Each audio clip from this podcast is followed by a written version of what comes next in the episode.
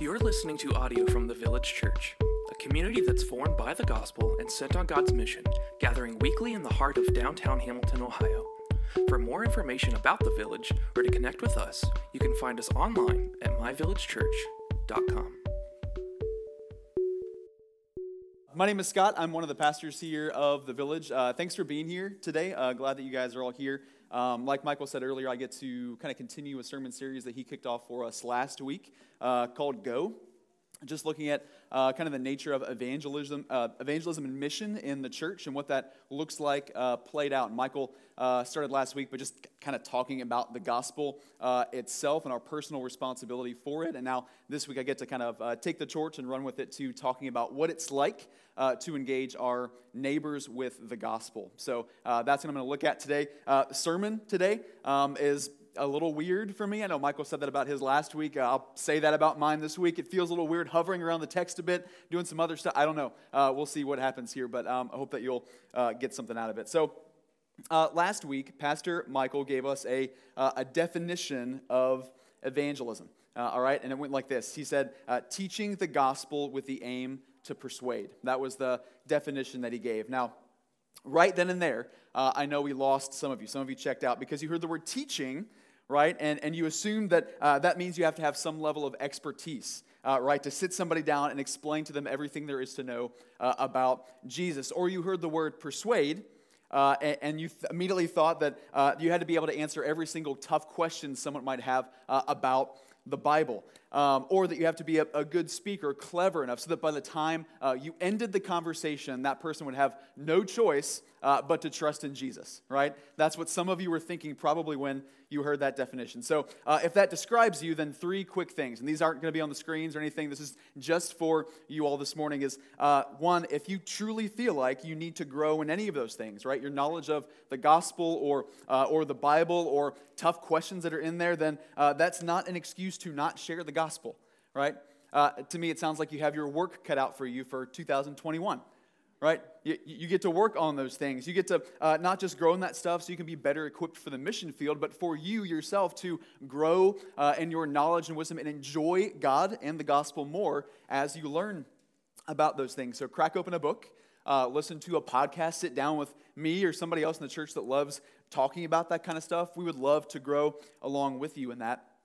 And that's because, uh, number two, everyone is called to evangelize. All right? Everybody is called to evangelize. We're called to give good news about Jesus to the people around us. This is the, the Great Commission, right? To make mature and multiply disciples uh, of Jesus. He hasn't called you to something you can't do, but He has called you to do something that you will never do perfectly. All right? I want to say that one more time. Uh, He's not called you to something that you can't do, but He has uh, called you to do something that you will never do perfectly. All right? And that's because of number three, there, there's no perfect way to tell people about Jesus, but there are a million imperfect ways to tell people about a perfect Jesus. Right? Your, your goal in sharing the gospel is not to do it right, okay? Uh, but to point to the one person who did everything right because you can't. It's not about uh, being or having whatever it is the person in front of you needs at that very moment in time. It's, it's telling them about the one who does. A simpler way to say it is this evangelizing your neighbor, uh, it's not about you. All right? Evangelizing your neighbor is not about you. This should be freeing news for us to hear. Evangelism uh, often becomes all about saying the exact right words. So we either get the result that, that we think that we need, or so that we're off the hook if we don't get the result that we think that we need. And that kind of pressure will either lead us to, to never share the gospel at all because we're freaked out, or it'll lead us to shoving it down people's throats all the time in some weird, awkward, jarring uh, way.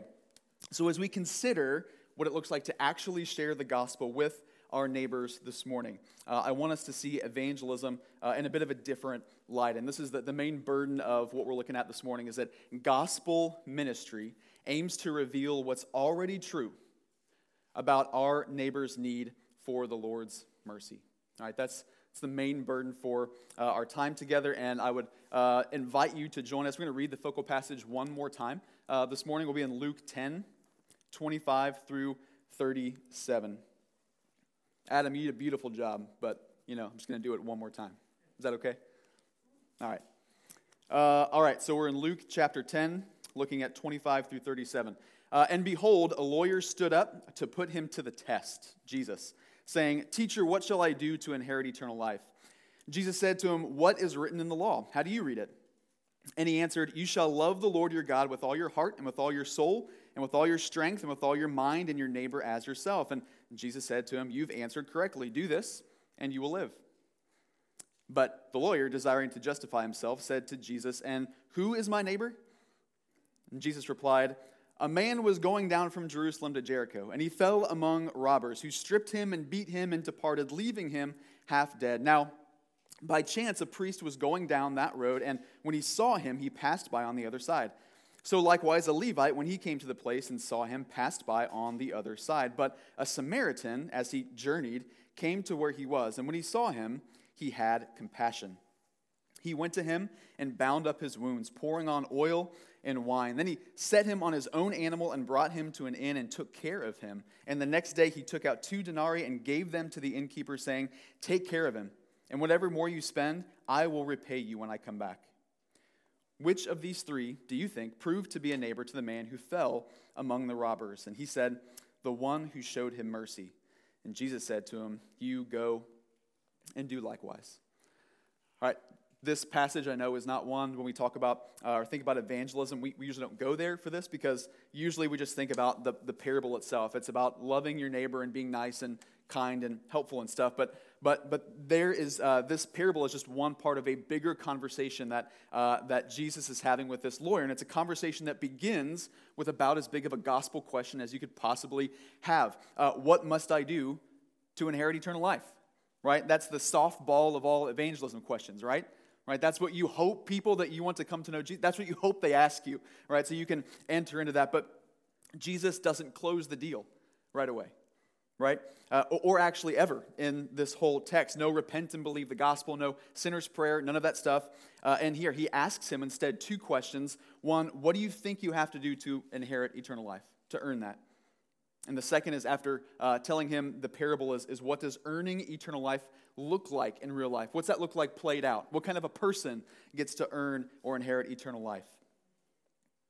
Now, Jesus could have literally just read the dude's mind, right? Uh, he, he does that sometimes in the scriptures. He uh, hears, knows what's happening in someone's uh, private thoughts, and he addresses them out loud in front of everyone. That, that's a terrifying thought. Uh, but, but he doesn't do that here. Or Jesus could have just made some assumptions, right? Because the guy's a lawyer, and we know how easy it is to make assumptions about lawyers, right? Uh, and so, uh, but, but he doesn't do that. Even though this guy's probably read the scriptures, he knows the legal terms of his arrangement uh, with his relationship with the Lord, but Jesus doesn't do that here and elsewhere. Jesus seems more concerned with drawing out of the other person what they believe to be true and then interacting with them based on what he knows to actually be true. Right, and so I, I want to talk about this more. This is the first point uh, this morning. While it's shorter than the others, it does tee up uh, the next two for this morning. The first point is this that gospel ministry is about revealing what's already true. Gospel ministry is about revealing what's already true. Here at the village, we, uh, we often summarize the story of uh, like the, of the Bible, the story arc of the scriptures, by talking about creation, fall, redemption, and, and new creation. Right? God made everything good uh, and right and orderly. It was perfect. Uh, we sinned and we brought death and disorder into that. That's that's the fall. And then God redeemed us uh, in Christ through His life and His death and His resurrection. That was the plan all along. That's our redemption. And one day he will return uh, one more time to set all things right in heaven and on earth. That is the new creation. Here's the thing, right? In that big picture story arc of the Bible, there, there's not a neighbor that you know who doesn't already live in light of creation and the fall. They are fallen creation, right? They have a sense of, of purpose in some way. They have a, a sense that they are meant to have worth or, or value, that uh, they're meant to be loved in some way. They have an inner sense of right and wrong. They, they know the world is not as it should be. They know that they are not as they should be. Work is sometimes unfruitful. Raising kids is harder than it feels like uh, it should be. Guilt and shame and fear and all those things have played a part in our lives. 2020 was a thing, right? Right? We know things are not as they should be. Death is inescapable. Everybody longs for something or someone to set it all right. There's not a person you meet who isn't waiting for something that will make their life better or make their life more complete. Or uh, if they think they've already found it, um, they're hanging on to it, wanting to keep it, afraid uh, what might happen if they lose it, and their life is revolving around it uh, in some way. Everyone has a picture in their head of what a world set right would look like. Right? Even if it's just a, a better afternoon or a better home life or a better career uh, or maybe a better country right? Uh, and right now, they're, they're either looking with hope to something that can't actually deliver what they think they really need, or they're living in despair, believing that, that the help that they need will never really come. Creation, fall, redemption, new creation. This is already in your neighbors. Your, your, most, your most atheistic neighbor, uh, your most spiritual religious neighbor, your most spiritually apathetic neighbor. Uh, not the gospel itself. It's not in there, but a knockoff version of God's story. Uh, that's what they're telling themselves in their own words. That's a story that they're living in, and they don't even know it, right? And so when it comes to teaching the gospel to people, we're not starting with blank slates in front of us, all right? We're not starting from scratch, and that is uh, that, that's one thing for us. It's one thing for us to see that in them, to see that they're not blank slates, to see that they're living in that story, but it's another thing for them to see it in themselves, which is, to be fair, the whole point of evangelism, right?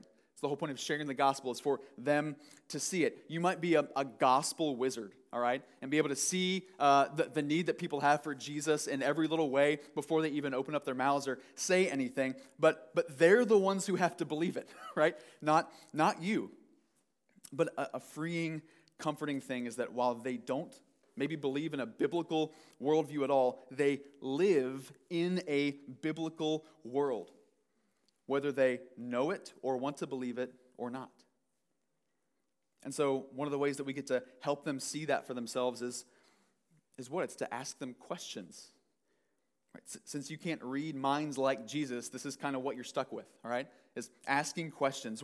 Why is this lawyer asking me about eternal life? Eternal life where? Earn it from, from who? How? Right? Tell me more about uh, what you think about this stuff. Draw out what your neighbor already believes to be true about the world, right? About themselves, about what they think God is like or what he expects uh, of them. And then you don't have to guess or assume what they believe or just hope that a, a generic, like impersonal gospel presentation is somehow relevant to them. No, nothing is more relevant to them than the gospel. Nothing is more relevant to them. It's deeply personal. And we get to show them how deep the rabbit hole really goes, what their worth really is, what they were really made for, how off the rails they and the rest of the world have actually really gone uh, in sin, and how someone has already gone out of their way at their own expense, their own initiative to rescue and redeem and one day restore them and all of creation. And sometimes this conversation start with, with hey, what must I do to inherit eternal life? And sometimes those questions start with, can I talk to you about like the bad day I just had? So if, if you're a Christian in, in the room this morning, you get to teach the gospel to real souls already living in the shadow of the way things are supposed to be, longing for rescue. The, the gospel is already true. Our neighbors already have a need for it. We simply get to peel back the layers and help them see their need for it themselves. And we, we do that with an aim to persuade. Not because we are persuasive, but because God is. In evangelism, God gets to be the most persuasive thing that you put before your neighbor, not, not us. He is the one who has drawn near, right? He is the one who has become like your neighbor in their weakness. He is the one who's become like them in their temptation, uh, in their sickness, in their suffering, in their anger, in their grief, in their everyday life, and even in their death. Evangelism isn't about you, it's about drawing people to Christ. And so it's, it's Him we get to lift up, imperfectly telling His true and better story, that they might see their need for His mercy. Gospel ministry to our neighbors is about revealing what's already true, both, both what our neighbors already think is true about themselves and what actually already is true, right? Uh, about them and about the Lord. And when we do this, uh, we're also going to uncover some, some tension. All right, we're going to reveal some, some tension, both uh, in our neighbors and also in ourselves as well. And this is the second point that gospel ministry reveals a tension that is already there.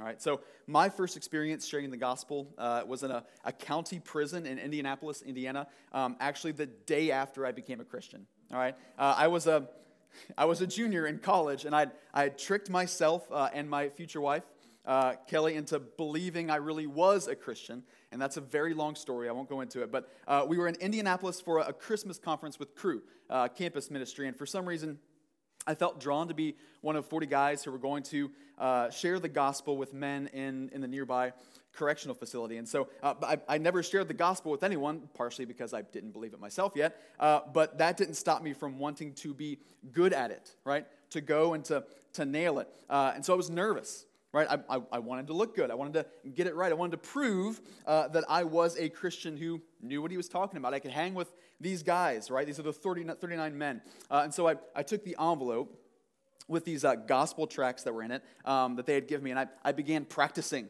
right, sharing the gospel. Uh, and I literally evangelized myself into believing the gospel alone in a hotel room on Thursday night, December 29th, 2005, right? And suddenly I was super excited to go to the county prison. If you know me, the way I came to know Jesus makes absolutely perfect sense, all right? Um, but, but morning came and I was nervous again. I was nervous. I, I walked to the prison and I was nervous. I sat down at the prison. I was nervous. Uh, watching, no joke, a, a puppet show and a magic show with grown men in a prison, that made me nervous, all right? That made me nervous. Uh, before we talked about Jesus, the, the zeal was still sort of there, but it had been kind of wrung out a bit by, uh, by a tension that was there. I'm going to lose my microphone. Uh, and to be clear, that tension that I was feeling, uh, it was not, I promise you, birthed out of a compassion or a concern for the people that I was supposed to be ministering to uh, that morning. It was, it was a tension born out of concern for me looking like an idiot, all right?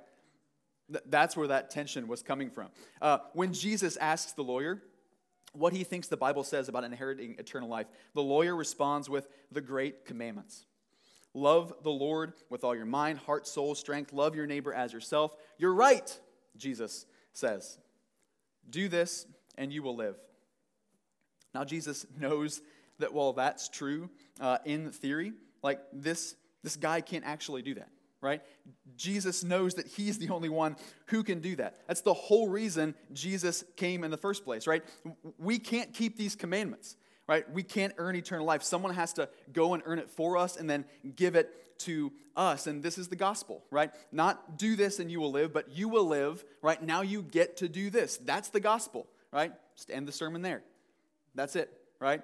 But but Jesus knows that that like all of us in the room, the lawyer's default is to live by the law, to prove himself, to not look like an idiot, right? Like I wanted to. And so he lets the lawyer sit under the weight of living that way. Sure, right? Uh, if you can do that, go for it. And the lawyer starts to sweat a little bit. And so he asks one more question. And this is a key line. I, I want you to see how what he thinks about his justification, uh, how that's directly tied to the way he loves and sees his neighbor, all right? Uh, but, but the lawyer, desiring to justify himself, said to Jesus, And who is my neighbor? First of all, that's a question that the scriptures have already answered, right? Uh, Leviticus 19 says, You shall not hate your brother in your heart, but you shall reason frankly with your neighbor, lest you incur sin because of him. You shall not take vengeance or bear a grudge against the sons of your own people, but you shall love your neighbor as yourself, all right? So neighbors are those amongst our own people. But uh, he, he continues, uh, when a stranger sojourns with you in your land, you shall not do him wrong. You shall treat the stranger who sojourns with you as the native among you, and you shall love him as yourself. For you were strangers in the land of Egypt. I am the Lord your God. That's what the Lord says. So your neighbor, not just according to Jesus or New Testament stuff, but Old Testament stuff, according to the law, it's anybody who happens to sojourn in this life alongside of you. Your, your literal next door neighbor, your co-workers, right? Uh, your teammates or your coach, or uh, if you are a coach, the people that, that you do coach, your barista, your bagger at Costco, right? Anybody that you happen to encounter, uh, that you sojourn with in this life, they are your neighbor. Not just the people you go to specifically do ministry to or with, but anybody that you happen to, to sojourn with uh, in this life. We're called to love them as we love ourselves. And to be clear, not because we are like fundamentally different than them or better than them in some way, but because we are exactly like them in more ways than we care to admit. God's people were strangers in the land of Egypt, so they were called to love strangers as themselves. And today we are strangers in this wild place called America, right? And so, so we're also called to see our fellow strangers here, uh, sojourners here, as neighbors and love them like we love ourselves, which is easier said than done sometimes, right? But Jesus doesn't quote Leviticus.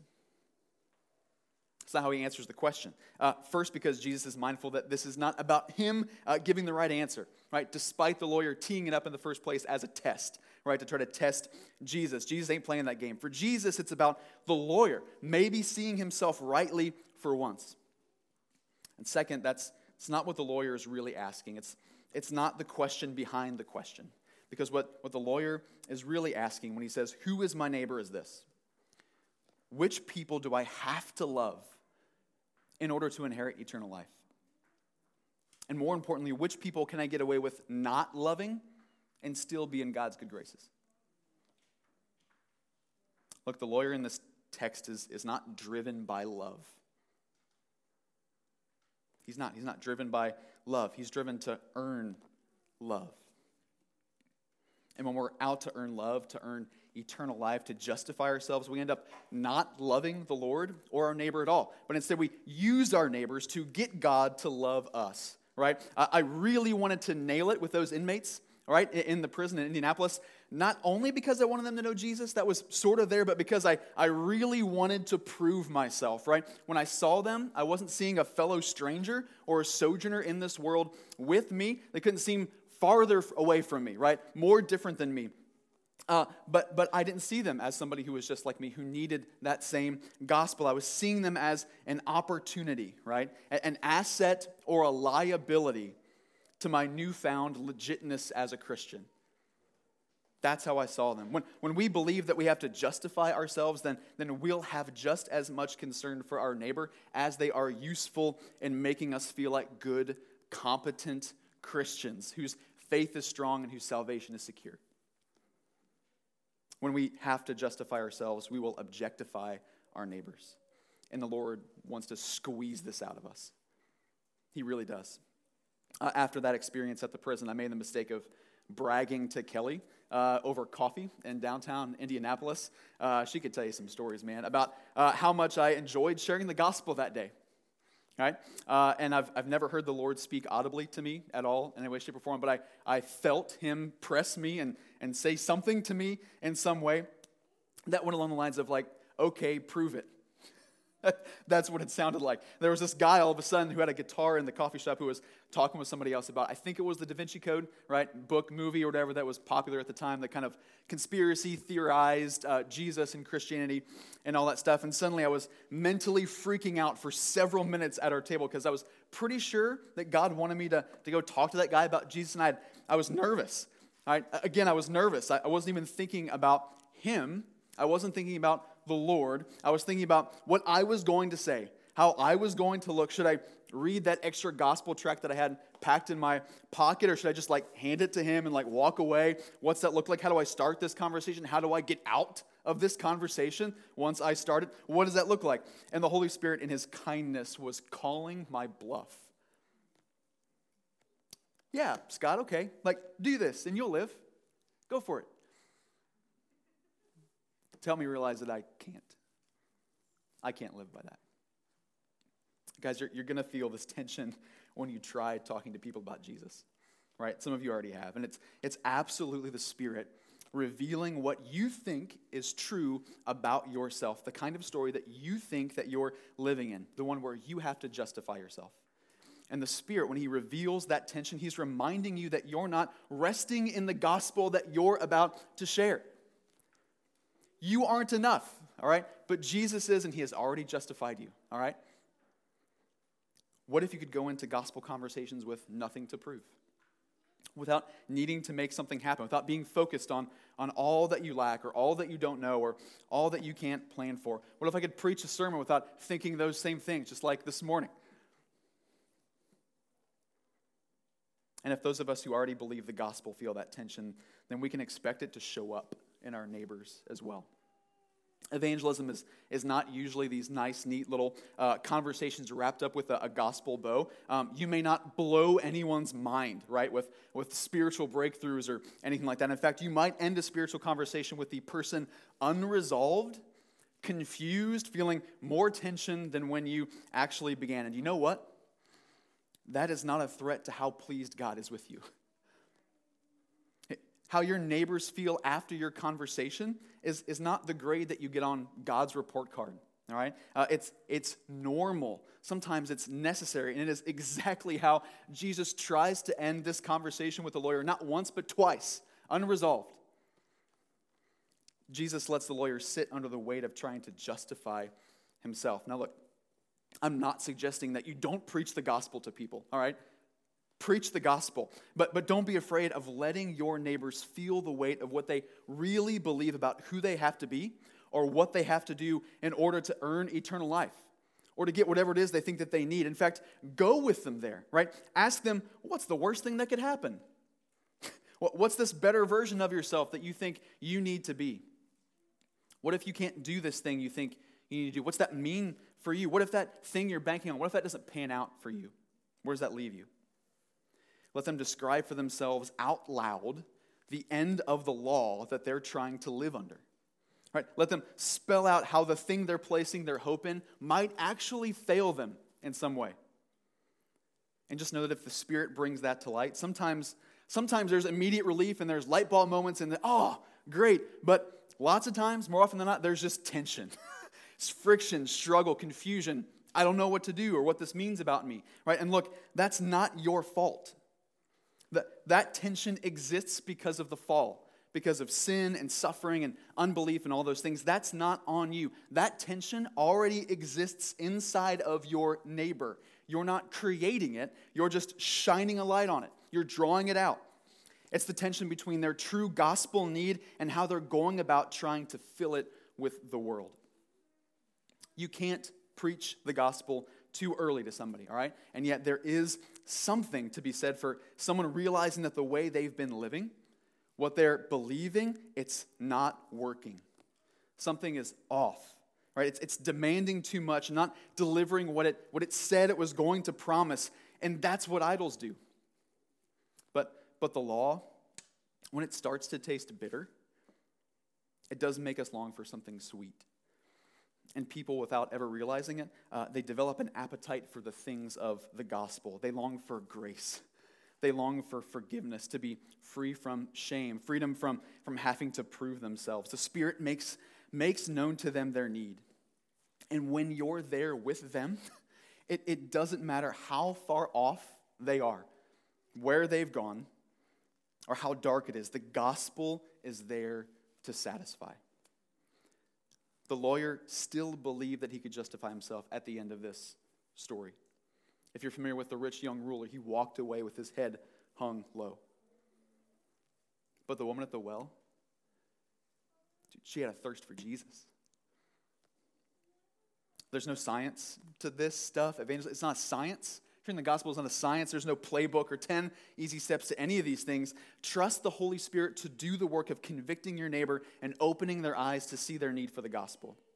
The tension that gospel ministry might expose in your neighbor isn't, despite what they might even say, it's not between you and them, it's between them and God. And you can offer the gospel again and again and again and again without them getting it, right? That was me people giving the gospel to me over and over again. You can ask questions and not land the plane. right? Every single time. You can even fall into the trap of thinking more about yourself in the midst of gospel conversations. And, and that's okay because the gospel that you know would justify them if they only believed. It's the same gospel that's already relieved you of your old, obsolete need to justify yourself. There's a tension that already exists in the heart of every person that you meet. And gospel ministry will reveal that and he'll reveal the tension in us as we go about that. And just like I was preaching the gospel to myself over and over in that hotel room, over and over and over again until I believed it and then I forgot it the next day, right? I still have to preach the gospel uh, to myself every day because I forget it. I need mercy, right? I still need mercy. We all need mercy just as much today if you believe the gospel decades ago, all right? And this is the third point that gospel ministry reveals a mercy that's already there. Uh, sometime early last year, I think uh, Joe, Mor- Joe Mulberg. Joe, you here today, buddy? You're here, aren't you, somewhere? Maybe? No? Yes?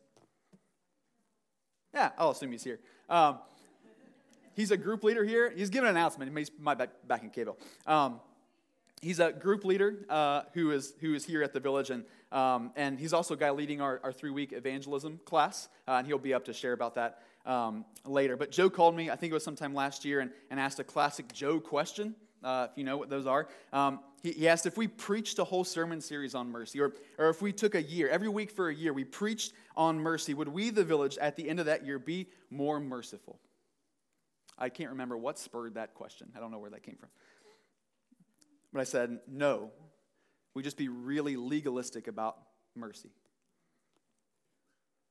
That's the nature of the human heart, right? To, to tell us who we're supposed to be, who, what we're supposed to do. Uh, when we hear that stuff, we start drawing lines and finding a way to put ourselves on, on the other side of it, right? To show that we, we know what mercy is, right? We're merciful, look at us, and them over there, they're not merciful. That's the nature of the human heart that loves to justify itself, which makes it funny. that the, the hero of Jesus' story, the parable of the Good Samaritan as we know it, is, is a compassionate guy. He shows mercy, and Jesus' takeaway for the lawyer is go and do likewise. Go be merciful like him. That's, that, that sounds exactly like the thing I said to Joe, like, was a bad idea, right? That would just breed legalism and drive the, the lawyer and, and all of us to try harder, do better, to justify ourselves. That doesn't feel quite right. And so, what is, what is going on here?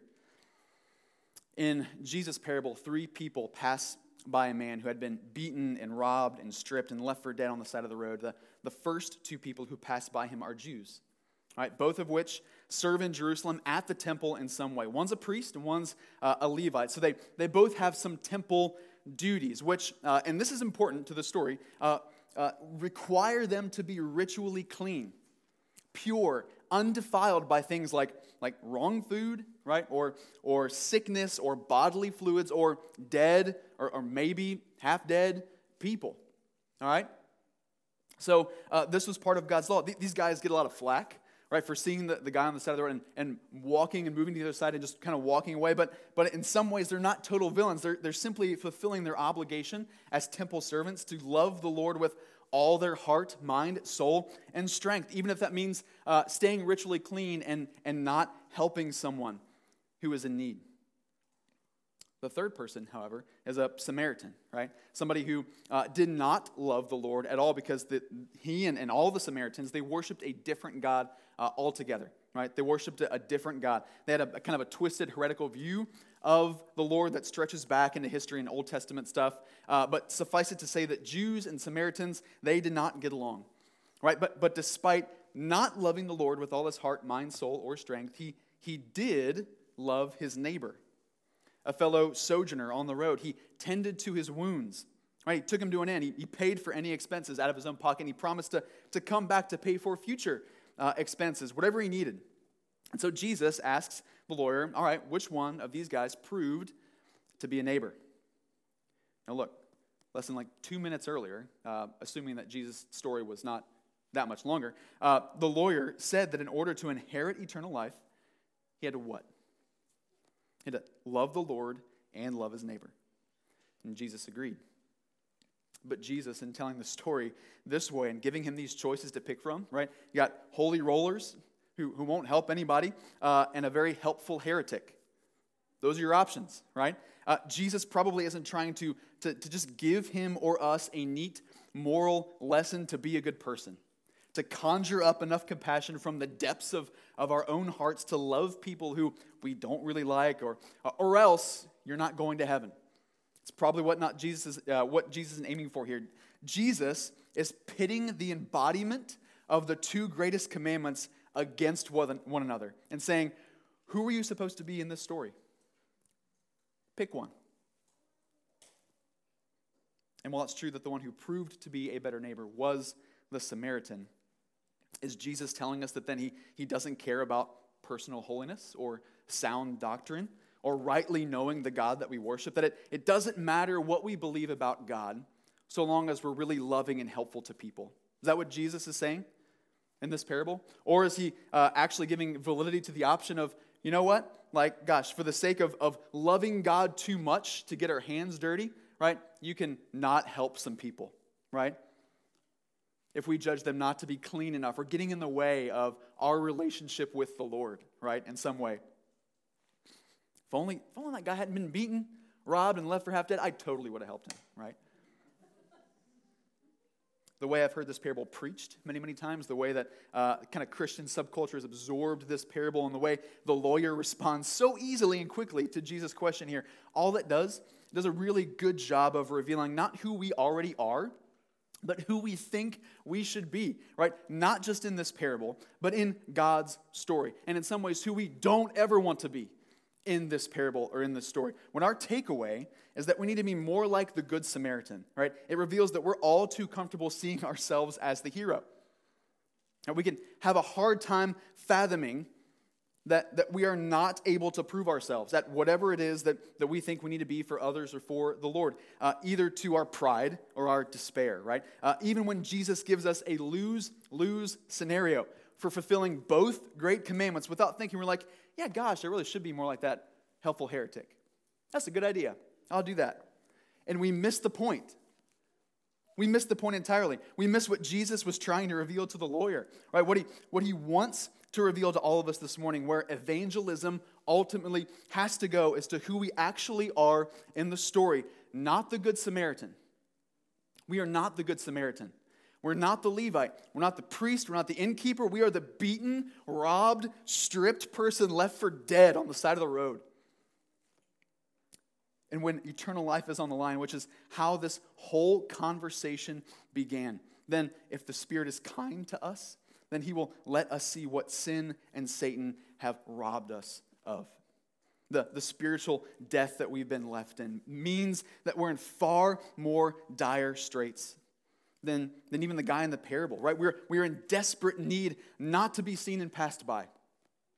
But in our sin and in our shame and our guilt and in our grief, our despair, and our pride, to be looked upon with compassion and to be shown a great mercy by someone who might breathe life back into our souls. That's who we are. That's who our lawyer is.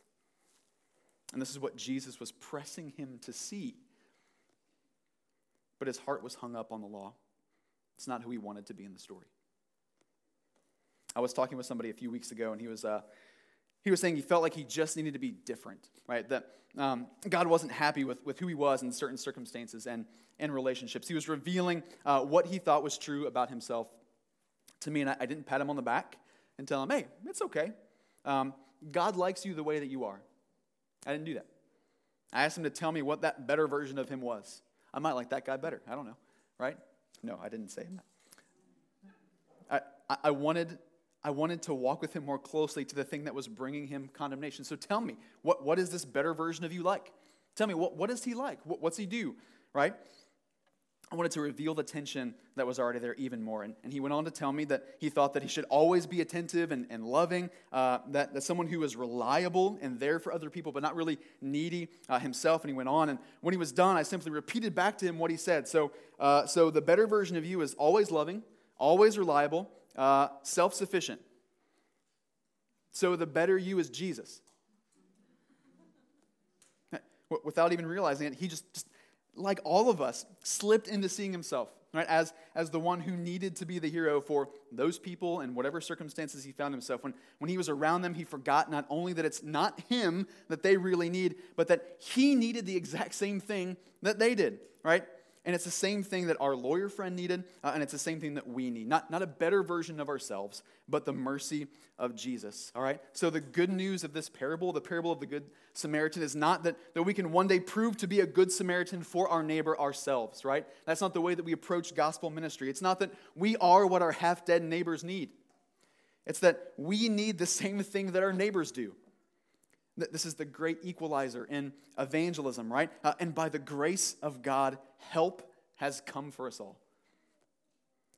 Jesus is our clean high priest who has seen us, who's seen every detail of our life, all the sin and all the suffering. And he didn't move to the other side of the road and leave us behind. He drew near to us and he gave us everything that he had, even his own life, to make us clean, to heal our wounds, to pay for our transgressions. And he, he promises to one day return to settle all accounts and set all things right. I don't care who your neighbor is, right? How different you think you are, how unapproachable you think he is, how horrible you think that she is, right? How far gone you think they might be.